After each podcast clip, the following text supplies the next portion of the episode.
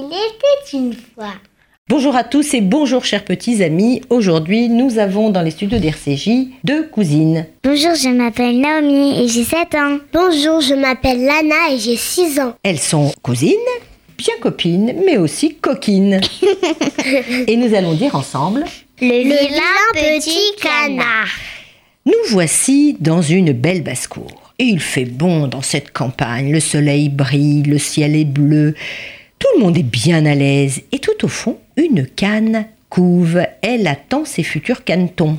Oh, c'est long. Oui, elle a hâte d'avoir ses petits. Quand soudain, les œufs commencent à craquer. Oh, qu'ils sont mignons Ils sortent la tête l'un après l'autre. Oh, ils sont adorables, mais un œuf ne voulait pas se percer. Celui-là, il est gros. Oui, il met du temps. Bon, soupire la canne, eh bien, je vais le couver encore et encore. Alors, elle se mit à attendre. Tout à coup, le gros œuf craqua. Oh, il est bien étrange, celui-là, en effet. Et puis, il est laid. Alors, la canne le regarde fixement. Celui-là, il est gros, il est gris et il est pas beau. Mais quand même, c'est mon petit.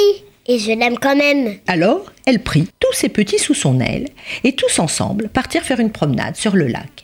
Elle avait envie de présenter toute sa petite famille aux animaux de la basse-cour. Seulement, euh, là, elle fut bien déçue. Celui-là, nous n'en voulons pas. Il est trop laid. Celui-là, nous n'en voulons pas. Et elle met une poule qui a essayé de me, me piquer. Alors là, la mère s'interposa. Laisse-le tranquille. Il ne fait mal à personne. Non, il ne fait de mal à personne. Mais il est trop grand et trop laid et moi, je l'aime pas. Oui, mais quand même, il est pas beau. Il a un bon caractère et il nage très bien. Oui, certainement, pensa la canne. Il est peut-être gros parce qu'il est resté dans son œuf. Hélas, le petit canard, le vilain petit canard, fut bousculé, fut chahuté, même par ses frères et sœurs. Va-t'en, vilain. Va-t'en. Je veux pas te voir. Le pauvre vilain petit canard. Et sa maman fut très triste parce que elle pensait que loin, elle aurait pu le protéger. Ils auraient été à l'abri. Elle lui dit dans l'oreille Oui, peut-être qu'ici on n'est pas bien, je n'arrive pas à te protéger. Le vilain petit canard baissa le bec, triste, et il prit sa décision. C'est décidé. Je pars. Et c'est ce qu'il fit. Le lendemain, il s'envola au-dessus du grand marais. Et là, Je vais me cacher là, à l'abri, et on verra bien demain. le pauvre vilain petit canard avait la gorge serrée. Il se cacha dans un coin, mais il ne parvint pas à s'endormir. Il passa toute la nuit, très triste. Et puis, les canards, tout à coup, l'aperçurent. Quel drôle d'oiseau Oh, il est étrange. Je, je, je suis un canard. Ah oui, un canard. Bon, tu es vraiment laid. Mais nous, ça nous est vraiment égal, pourvu que tu nous embêtes pas. Et quand soudain, on entendit Pampan Pampan La chasse Oh, la chasse, la chasse est terrible pour les canards. Alors ils s'enfuirent. Le pauvre petit canard se retrouva tout seul et il essaya de se sauver. Et quand il se retrouva nez à nez avec un chien, la gueule grande ouverte, prêt à le mordre.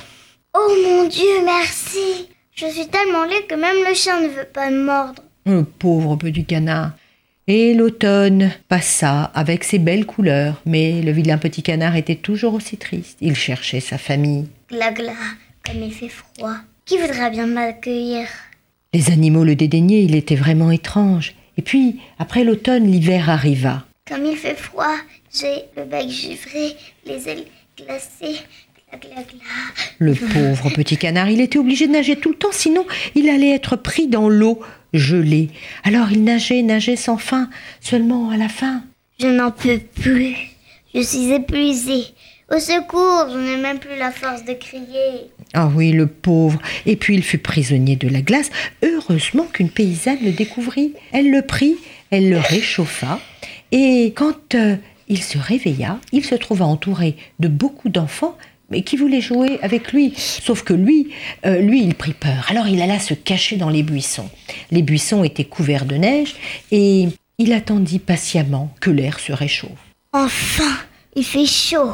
Enfin le printemps arrivait, mais le vilain petit canard était toujours tout seul.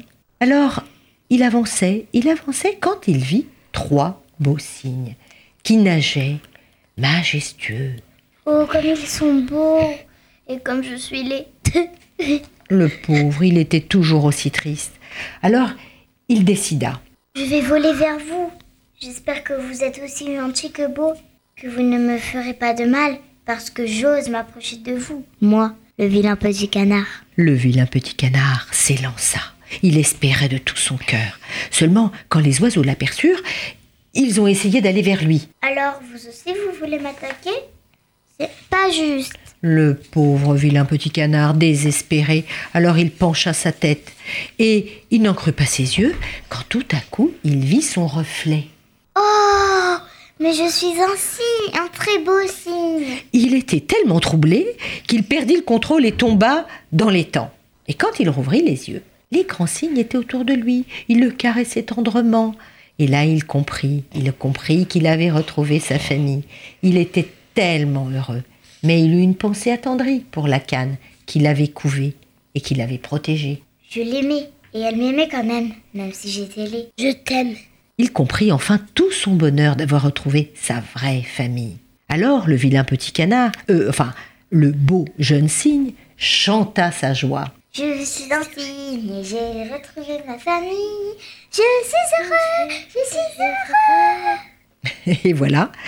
Merci Naomi. De rien. Merci. Au revoir. Au revoir Lana. Au revoir.